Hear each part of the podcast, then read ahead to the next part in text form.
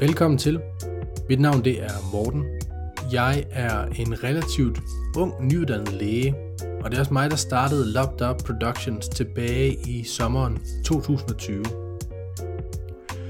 Hvis du er nået hertil, så undrer du dig sikkert over, hvor fanden er alle programmerne henne. Og helt kort, hvis du ikke orker at lytte til de her 3 minutters forklaring, så ligger de ikke på de normale podcast-platforme. Men vi har i stedet valgt at lægge dem eksklusivt på appen Curriculi. Det staves C-U-R-R-I-C-U-L-Y, Curriculi. Og den kan du downloade i din App Store, og derfra kan du lytte gratis til alle vores programmer. Hvis jeg skal give en lidt længere forklaring, så drejer det sig først og fremmest om, at normale podcasts de udkommer i en lang kronologisk række, og så kan du vælge, hvilket program du synes lyder spændende.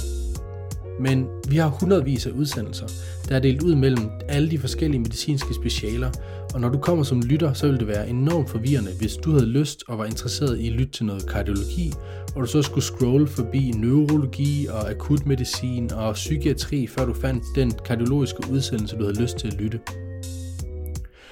Så inde på Curriculi, der får vi i stedet for en mappestruktur, og det er jo meget simpelt, men det gør det muligt for os at inddele programmerne. Ikke bare i specialer, som for eksempel psykiatri, men vi kan også underinddele dem, så inde i psykiatri-mappen, der har vi underinddelt det for eksempel ind i affektive lidelser.